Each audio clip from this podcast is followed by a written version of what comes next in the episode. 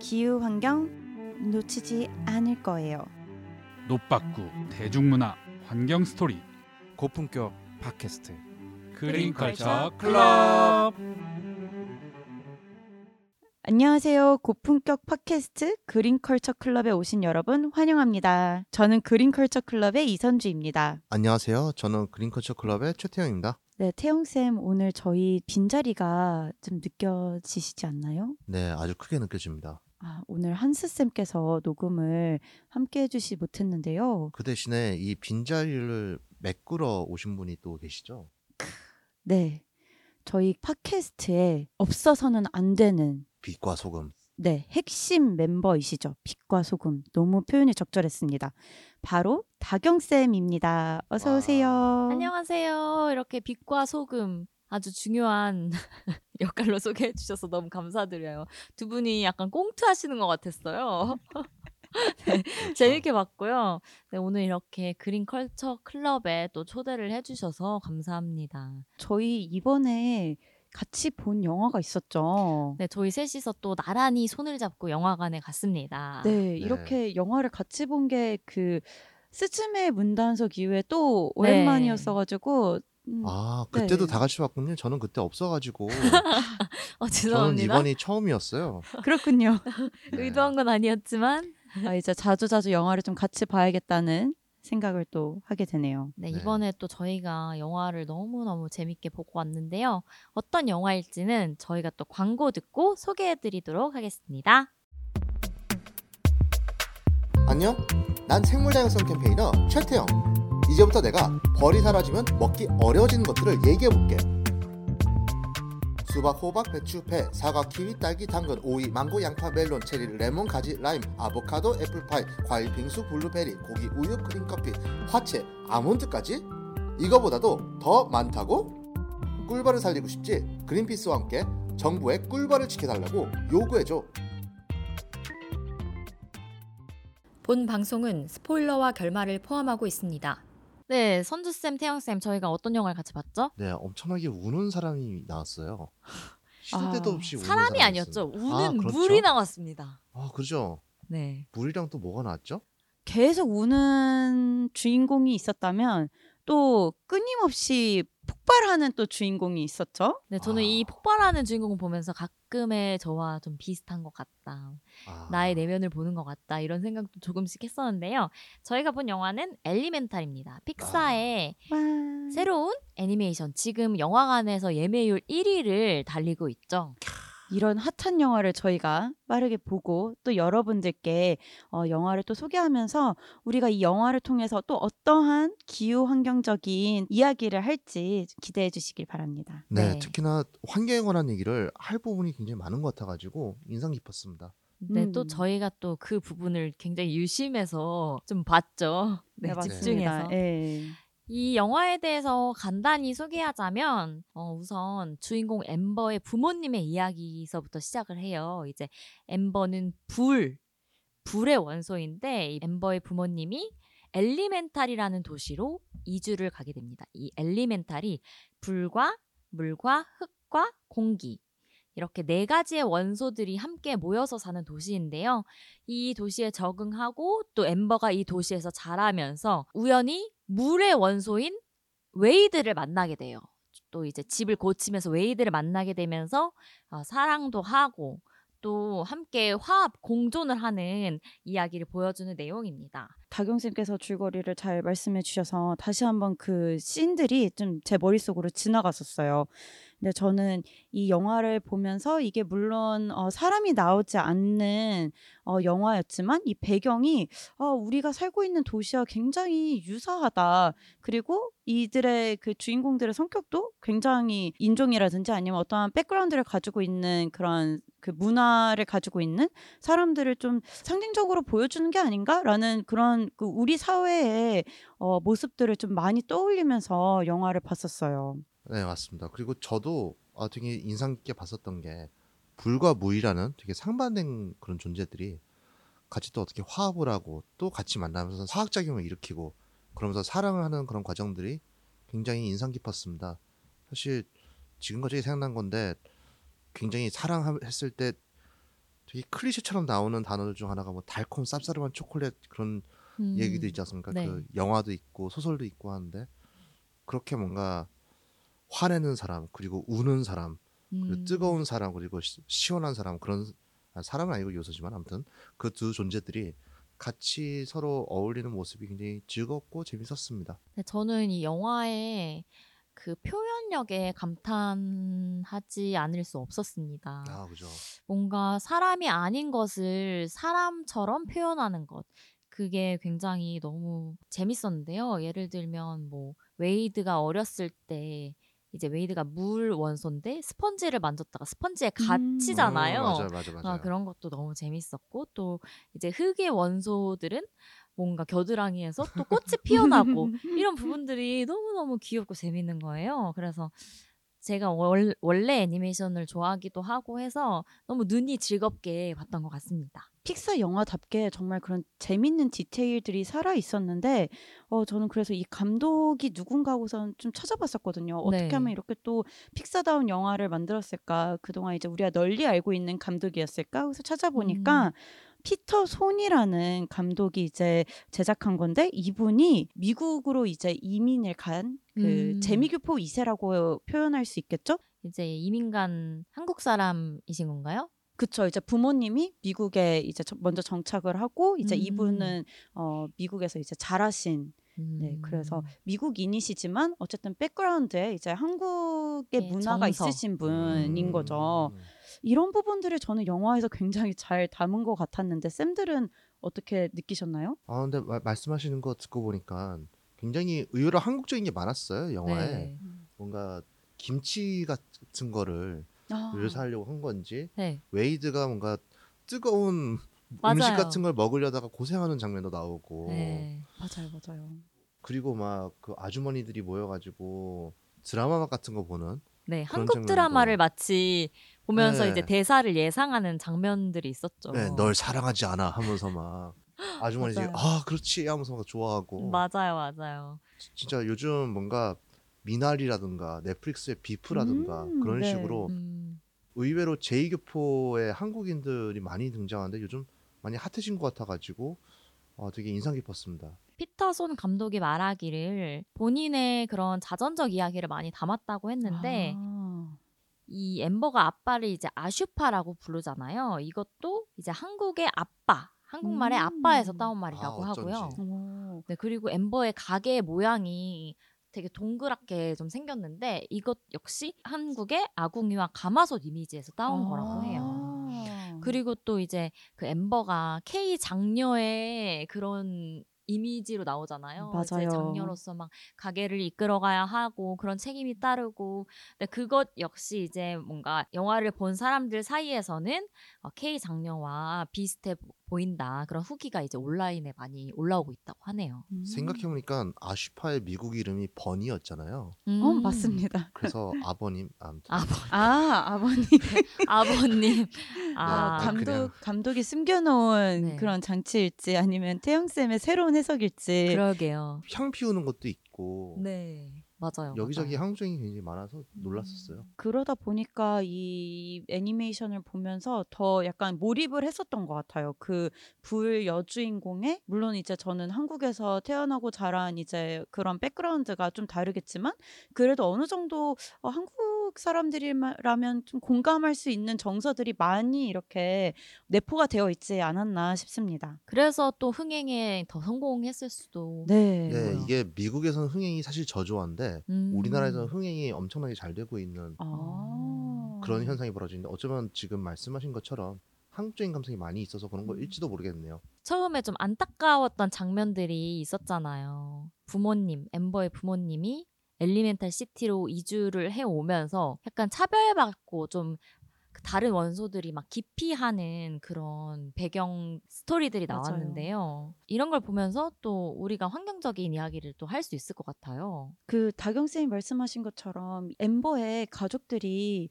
엘리멘탈 시티를 오게 된 배경이 나오잖아요. 네. 어, 원래는 이제 불 원소들끼리만 모여 사는 그런 사막 같은 어, 배경에서 이제 굉장히 드라이한 공간인 거죠. 물이나 뭐 그런 강한 바람이 없는 불이 안전한 그런 음. 지역에서 다 같이 이제 모여 사는 그런 집성촌 같은 느낌을 보여줬는데 어느 날 갑자기 되게 거대한 모래 폭풍이 마을을 덮치면서 네. 엠버 부모님의 삶의 터전을 완전히 맞아요. 망가뜨려 버립니다. 그래서 엠버 부모님이 이제 그곳에서 더 이상 생활을 할 수가 없어서 엘리멘탈 시티로 이제 새로운 희망을 갖고 이제 이주를 하게 되죠. 어떻게 보면은 난민이죠. 그쵸. 네. 정말 인간 세계의 그 기후 난민과 똑같은 상황이라고 볼 수 있을 것 같아요. 이게 이미 우리 주변에 너무 많이 일어나고 있는 일들이 아닌가 싶어요. 그 다경쌤이랑 태용쌤 말씀하신 것처럼 우리 주변에 이미 이렇게 기후 재난으로 인해서 이주하고 계신 분들이 굉장히 많다고 해요. 이게 뭐 흔히 한국에서도 그 산불이 나면은 네. 이재민이 발생을 하잖아요. 음. 그래서 이제 본인이 원래 살던 집으로 거의 평생 못 돌아가시는 분들도 계시기도 하고, 근데 이제 이런 경우도 있지만 한 나라에서 그런 음. 기후 재난이 계속되면서 그 나라를 떠날 수밖에 없는 그런 기후 음. 난민들도 발생을 하고 있는데 어 이게 2022년 기준, 그러니까 작년 기준인 거죠. 기후 재난과 같은 자연재해로 고향을 떠난 난민이 전쟁이나 정치적인 이유로 발생한 난민 수보다 더 많다고 합니다. 정말요? 음. 네. 아니, 그리고 이거는 이제 기후 위기가 더 심화되면서 더 네. 많아질 것이라는 예측이 있어요. 한 몇 명 정도 되나요? 지금 작년 기준으로는 약 3천만 명이 넘는 기후 난민 수가 발생했다고 합니다. 우리나라는 어떻게 될까요? 이 기후 난민이라는 게 한국과는 되게 가깝 지 않게 들리는 분들도 계실 것 같아요. 한국 하면은 다경쌤은 떠오르는 그 계절의 특징이 있나요? 어, 아무래도 사계절이 이제 뚜렷하다고 어렸을 땐 저희가 배웠지만 여름이 좀 길어지고 있는 계절로 생각이 되죠. 그렇죠. 사계절은 이미 무너졌다. 그게 약간 정설이죠. 음, 그쵸. 이제 기후 위기가 좀 심화되면서 봄과 가을은 거의 느껴지지 않고 되게 이상 기온 현상 아니면 폭우 뭐 이런 것들이 이제 저희가 이제 여름 하면 떠오르는 그런 계절이 되어 버렸는데요. 이런 지역의 기온이 기후 난민을 발생시키는 요인 중에 하나라고 합니다. 어, 어떻게 뭐 우리나라에서도 그럼 난민이 지금 많이 발생하고 있다는 말인가요? 지금 우리나라의 연평균 기온이 약 12도래요. 근데 음. 조사 결과에 따르면은 연평균 기온이 13도인 지역에 인구가 가장 많이 분포가 되어 있고 또 이게 농작물이나 가축 생장에 적절한 온도라서 어, GDP랑 GDP 분포랑도 굉장히 비슷한 어, 분포를 보인다고 해요. 그래서 한국의 연평균 기온은 지금 저희가 이상 기온 현상들을 많이 겪고 있긴 하지만 그래도 이제 평균적으로 기후 난민이 지금 당장 발생하는 그런 상황은 아닌 것이죠. 네, 근데 또 앞으로는 어떻게 될지도 모르는 거고 사실. 네, 근데 한국은 지금 아직은 덜 진행되고 있지만 현재 동남아시아나 이런 곳은 또 굉장히 폭염이 점점 더 심해지고 있잖아요. 그쵸. 그 엠버의 부모님들이 이제 겪은 그런 모래 폭풍으로 집이 무너지거나 아니면은 뭐 엄청난 홍수로 홍수 피해가 일어나거나 이런 그 이상 기후들 때문에 그 삶의 터전을 잃는 그런 지역들이 연평균 기온이 약 27도인 지역에 굉장히 많이 밀집되어 있다고 해요.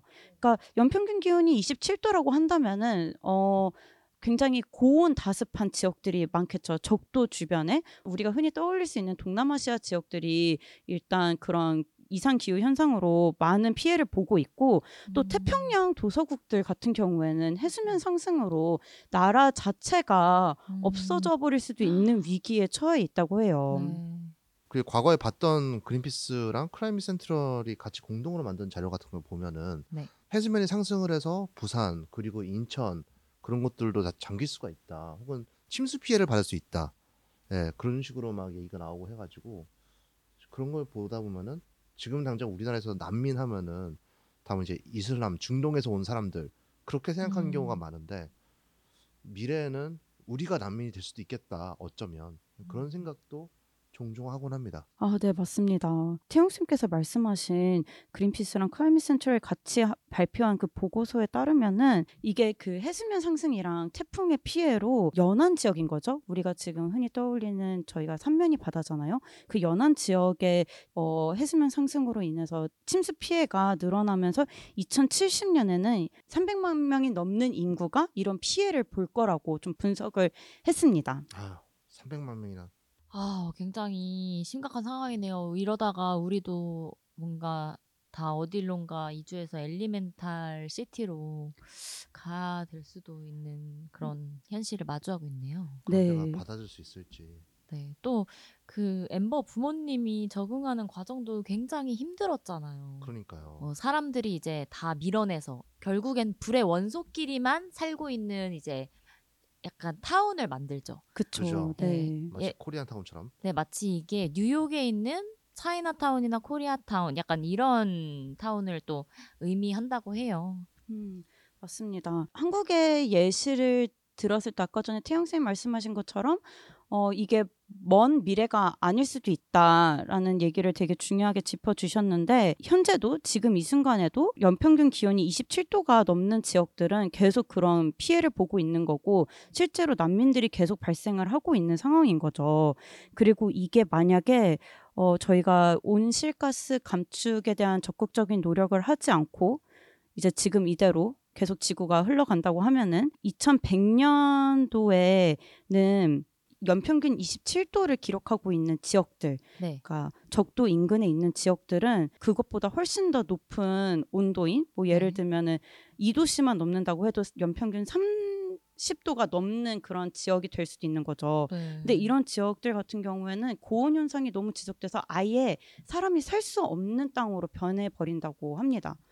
사실 요즘에도 폭염이 너무너무 심해서 나가는 게 두려워지고 있는데 그쵸. 40도를 이제 상상해 보자니 너무 고통스럽고 정말 사람이 살 수 없을 것 같아요. 그쵸. 근데 이 피해가 어, 실제로 온실가스를 많이 배출한 국가부터 일어나는 게 아니라 아까 전에 그 아. GDP와 그 평균 네. 기온에 대해서도 말씀을 드렸죠. 그 GDP가 높은 국가들은 연평균 기온이 약 13도. 그러니까 우리가 음. 흔히 알고 있는 유럽과 이제 네. 네, 그런 산업혁명이 일어났던 그런 국가들이 음. 오히려 피해를 좀 적게 받고 있는 상황인 거고 온실가스 배출에 거의 책임이 거의 없는 그런 국가들부터 지금 아주 심각한 피해를 보고 있는 어떻게 보면은 굉장히 불평등한 구조가 지금 계속 나타나고 있다고 볼 수 있어요. 그래서 이제 지난번에 저희가 그 붓바살바에서 캅 27에 대해서 이야기했을 때도 그 기후 불평등의 보상 문제에 대해서 이야기했었던 것 같아요. 맞아요. 그 작년 캅이었었죠. 작년 캅 27에서는 기후정의 측면에서 그 책임이 적은 나라들이 기후 위기와 대응 정책의 비용을 이제 충당할 수 있도록 손실과 피해 기금이 합의가 되었었는데 어 뭐 이거는 이제 나중에 붓바살바에서도 얘기를 하겠지만 이번 캅에서는 그런 이행 점검들 그러니까 이런 기금들이 합의가 되었지만 그 선진국들의 탄소 배출 감축의 노력에 대한 이행 점검들을 또 하게 된다고 합니다. 그러니까 지금 기후 위기는 멀리 있는 게 아니라 지금 당장 그 나라들에서는 일어나고 있기 때문에 기후 위기에 책임이 큰 나라들이 계속 탄소 배출을 적극적으로 감축을 해야 되는 상황인 거죠.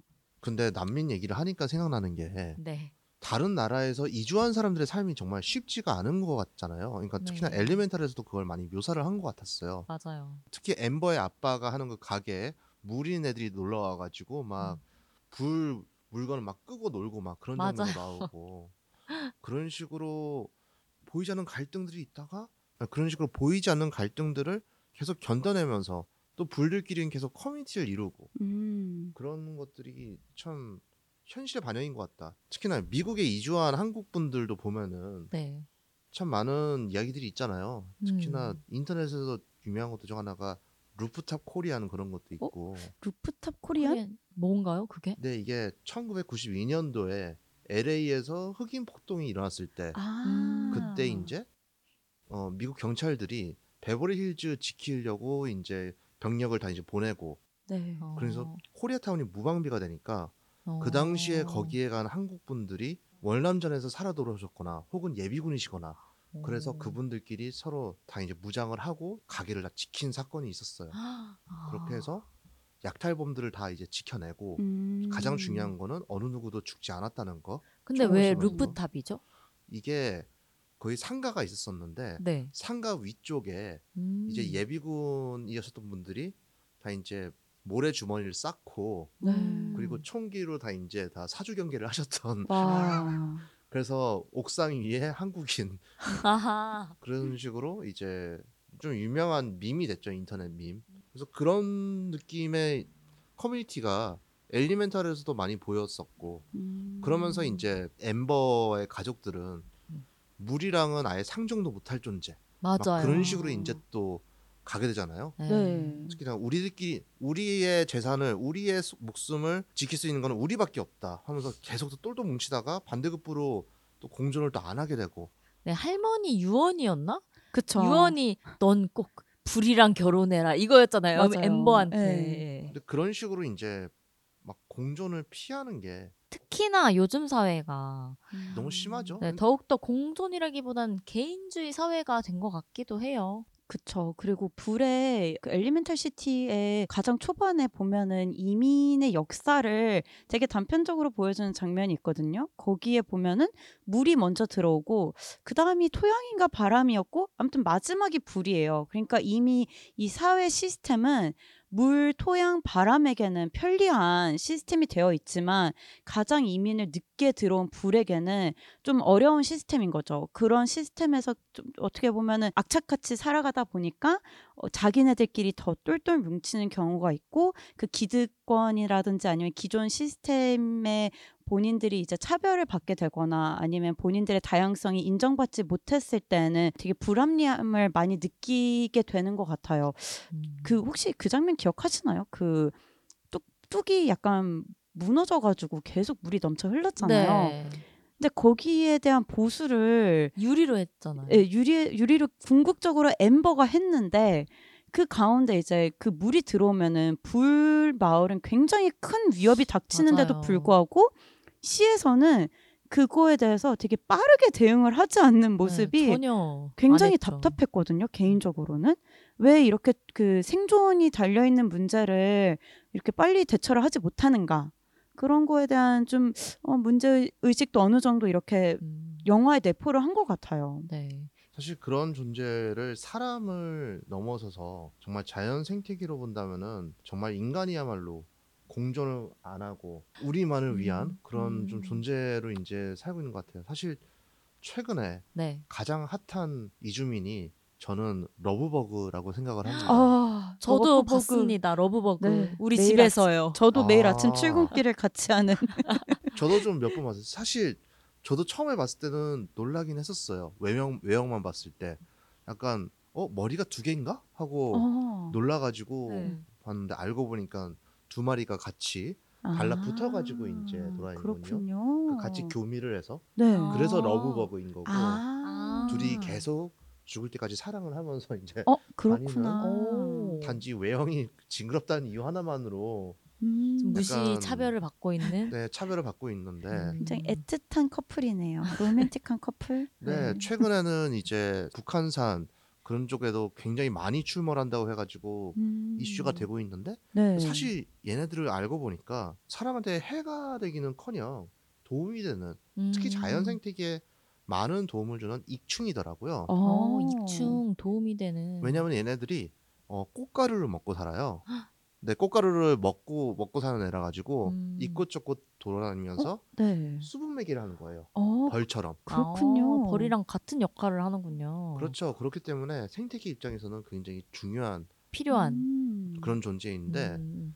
근데 일부 어떤 지방자치단체에서는 그 민원이 들어왔다는 이유로 이제 방역을 또 하는 일도 아. 있다고 하더라고요. 아, 근데 네. 사실 그게 굉장히 좋지가 않거든요. 왜냐하면은 음. lovebug만 죽이는 살충제가 있는, 있는 건 없거든요. 네. 자연 생태계 경우에 다 영향을 끼쳐가지고 음. 벌도 죽이고 심지어 아. 특히 neonicotinoid 같은 경우에는 그런 식으로 싹 뿌리면은 최장 한 200일 정도 남는데요 독성이. 그러니까 아. 이게 단순히 이제 러브버그만 잡는 게 아니에요. 거기는 나비든 네. 혹은 뭐 벌이든 모든 생물체에 다 이제 영향을 악영향을 끼치게 되는 겁니다. 음. 그리고 또 이게 새로 등장한 곤충이다 보니까 사람들이 더 경계하고 아 이건 뭔가 안 좋은 게 들어왔다 이렇게 그쵸. 생각을 하는 것 같아요. 맞아요. 네. 네. 근데 물론 자연 생태계에서 어느 한 종만 너무 많으면 그것도 약간 우려되는 상황일 수 있겠지만 근데 어쨌든 자연적으로 밸런스를 맞춰 나가게 되거든요.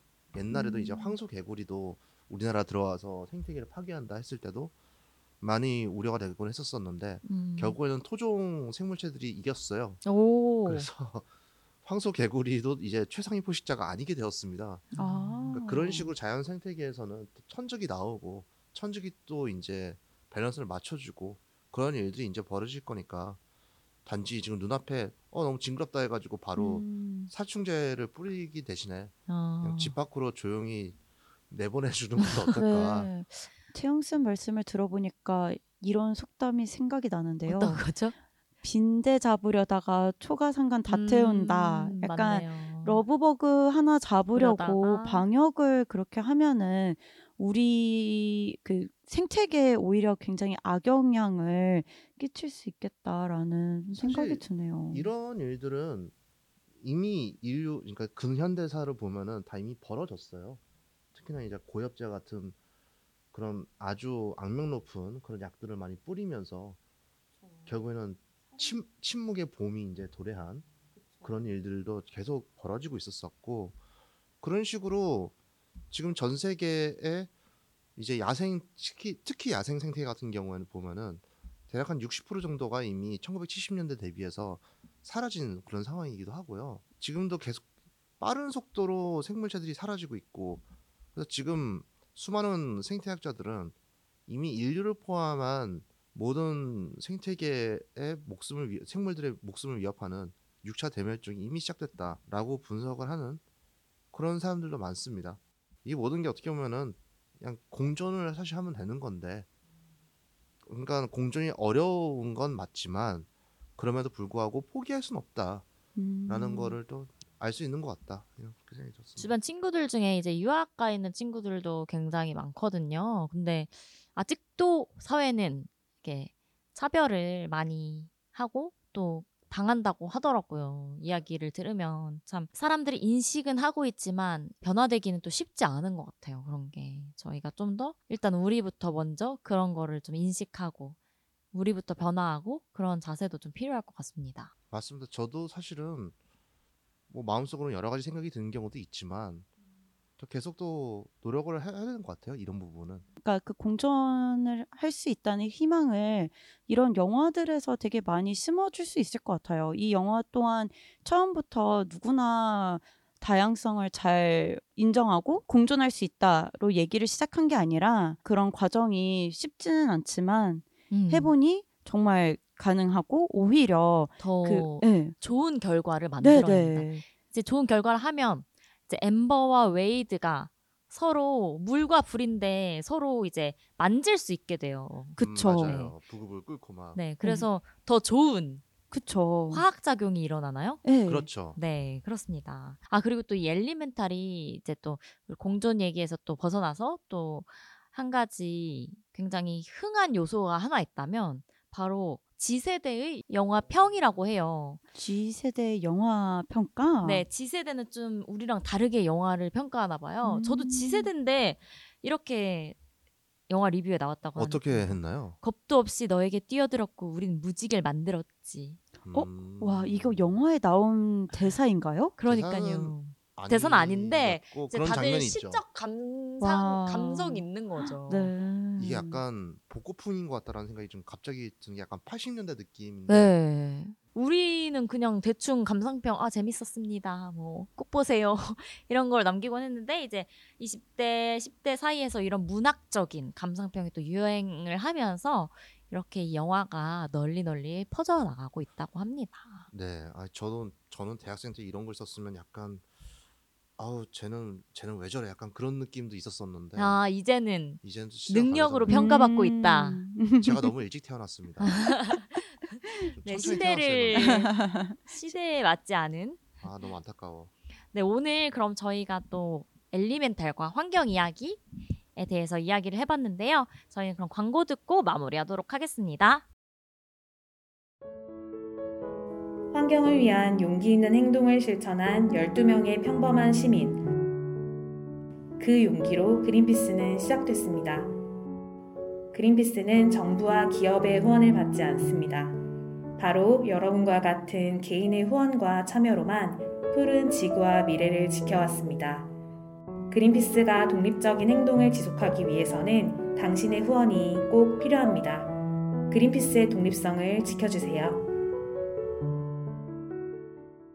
네, 오늘은 제가 또 마무리도 진행하고 싶은데요. 제 맘대로. 네, 쌤들 그게 궁금해요. 이 영화를 왜 이것 때문에 봤으면 좋겠다.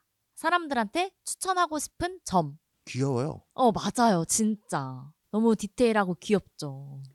저는 그 제가 되게 다양한 색깔들을 좋아하거든요. 아. 되게 컬러풀한 걸 좋아하는데 맞아요. 네, 그런 상상력 넘치는 무더위를 잊게 해주는 오. 그런 네, 다채로운 영화입니다. 그리고 이 영화가 되게 약간 로맨틱 코미디 같은 요소가 많아요. 맞아요. 그래서 약간 전형적인 로맨틱 코미디 보면 그런 거 있잖아요. 어? 너 그때 그 싸가지? 하면서 갑자기 노래 나오고 기현이 소설인가요? 아니, 그런 느낌의 그런 전개들이 많잖아요. 맞아요, 맞아요. 그쪽이라고 부를게요. 하면서 막 그런 느낌. 네. 그런 느낌으로 이제 하는데 이게 되게 약간 복고풍으로 아 옛날에 이런 거 있었었는데 요즘 별- 음. 많이 안 났었거든요. 근데 다시 보니까 반갑다 음. 그런 생각도 들었었습니다. 네. 아, 그리고 저 마지막으로 생각이 난 게 네. 저희가 그 팟캐 녹음했을 때 첫 번째 영화가 인터스텔라였어요. 맞아요. 그거는 이제 물리학과 굉장히 밀접한 연관이 좀 어려웠죠? 네, 있었는데 이번에 엘리멘탈은 어, 뭐 결코 이제 화학 전공자들이 굉장히 뭐그 음. 전공 지식이 필요한 그런 건 아니지만 그런 요소들이 숨어 있다고 해요. 맞아요. 많죠. 이렇게 이제 뭐 위에서 이렇게 그 원소들 네 개의 그런 특징도 나오지만 어떤 장면은 그 위에서 이제 내려다보는 그런 장면이 있다는데 그게 원소 주기 율표를 이제 따온 그런 오. 장면도 음. 있다고 해요. 그래서 화학 전공자이신 분들은 네. 어, 좀 그런 부분들을 여- 어, 흥미롭게 볼 수 있지 않을까. 그리고 엠버가 이제 광물 위에 올라가면 색이 계속 변하는데 맞아요. 그것도 약간 화학 작용을 음. 과- 그쵸. 표현한다고 하더라고요. 아 그렇네요. 네. 저는 이 영화가 좋았던 게 가정적인 요소도 굉장히 많았잖아요. 이제 음. 웨이드의 재밌는 가정도 보여주고 우는 그 우는 대결이 있어요. 누가 네. 더 슬픈 네. 얘기를 누가 누가 많이 해서 눈물 흘리나 네. 이런 것도 이제 따뜻한 그런 음. 느낌을 또 받았고요. 네 그리고 심지어는 이제 엠버도 자기의 꿈이 있는데 아버지 의 음. 가업을 이어야 된다 말아야 되나? 좀 희생하는 뭐, 뭐 그런 네. 뭐 그런- 희생해야 된다 이건 아니지만 그 그러다가 이제 자기의 꿈을 또 위해서 또또 맞아요. 몸을 떠나고 아버지도 또 응원을 해주고 그런, 음. 그런 가정적인 이야기들도 많았죠. 네, 그런 이야기들이 이제 합쳐져서 너무 어, 저는 감동을 받을 수 있었던 영화였습니다. 여러분께 또 추천드리고요. 그러면 저희는 오늘 여기서 인사드리도록 하겠습니다. 네, 함께 해주신 청취자 여러분, 그리고 선주쌤, 태영쌤 감사합니다.